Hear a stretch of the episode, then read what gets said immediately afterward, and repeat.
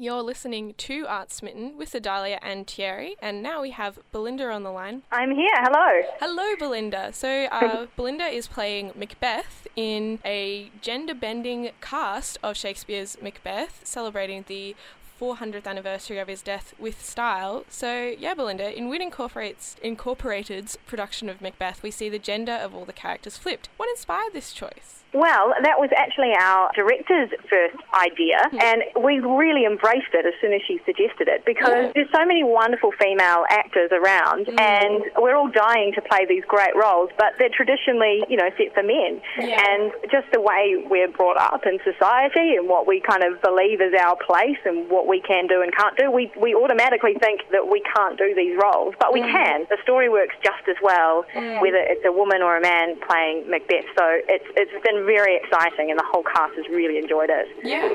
So, what has it been like getting to embody this character that was written with that, like, you know, traditional masculinity? Because it sort of changed the way you've thought about gender, looking at that character, or. It really has, mm-hmm. yeah, it really has. It's been quite a challenge and at times really uh, surprising at just how ingrained these kind of social standards that we've set are in within us. Just even down to the point of wanting to signal someone. Um, when, I, when I'm signaling Macbeth and uh, Lord Macbeth in one of the scenes to come towards me, I have to really fight with my instincts to go to him and to raise up my, my body because he's quite a bit taller than me.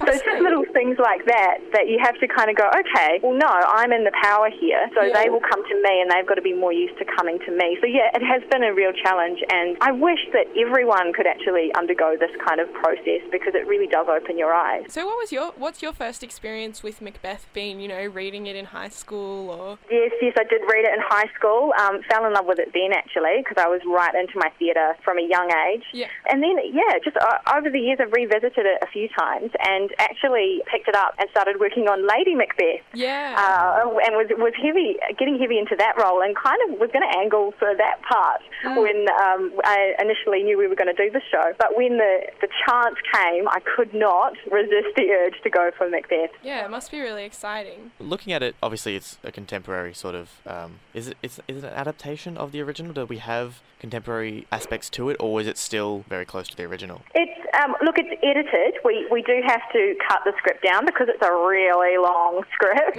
Um, if you're going to do it in its entirety, it'd probably take you about four hours. Um, and we've got it down to it's around two now. I think we've got it down to two hours. So we, it has been it has been cut. And every you know sometimes there's a little bit of pain in that because you think oh but I love this bit. There's a couple of lines which you get attached to, but you have to sort of go does it really does it really inform the story that we're trying to tell here? And it's just we're always keeping that at the front of our minds whenever cuts were made. But I think it's it's really good. So it's, it's pretty true to uh, Shakespeare's story and intentions, I believe. Our costumes are and set are minimal, but we've had a wonderful costume designer come on board, Alison Bell, who's really given it a kind of medieval feel as oh, well. As, yeah, it's really cool. Adds to the it adds to your experience on stage. It is 400 years after Shakespeare's death, and what do you think it is about his work that keeps us looking and re-looking at it through these different lenses, with the BBC modernisations and Baz Luhrmann's modernisation, and you know your gender flip also playing into this kind of adaptation, I guess, of his work.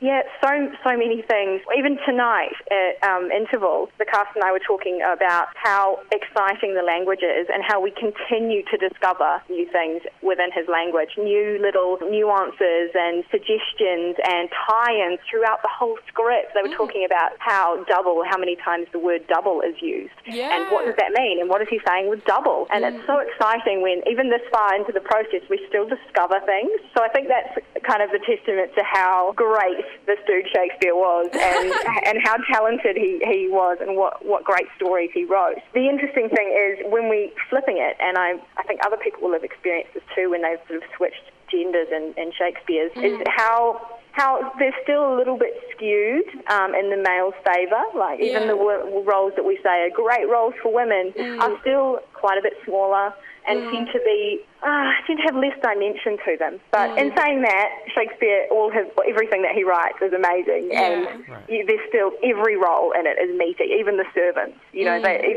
they've, everyone's got some great great text to play with. Have you noticed any um, any of those sort of little um, Shakespearean phrases that you sort of alluded to to finding and loving slipping into your casual conversation? All the time.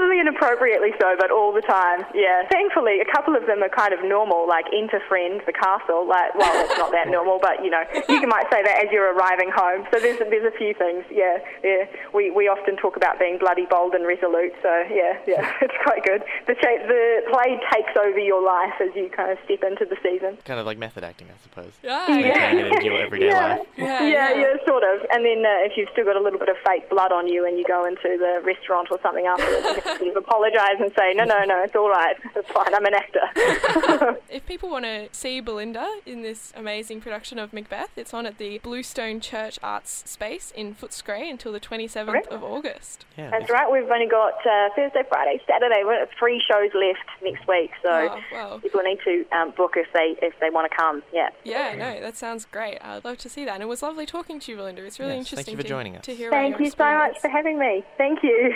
Have a good one. Bye bye. You too.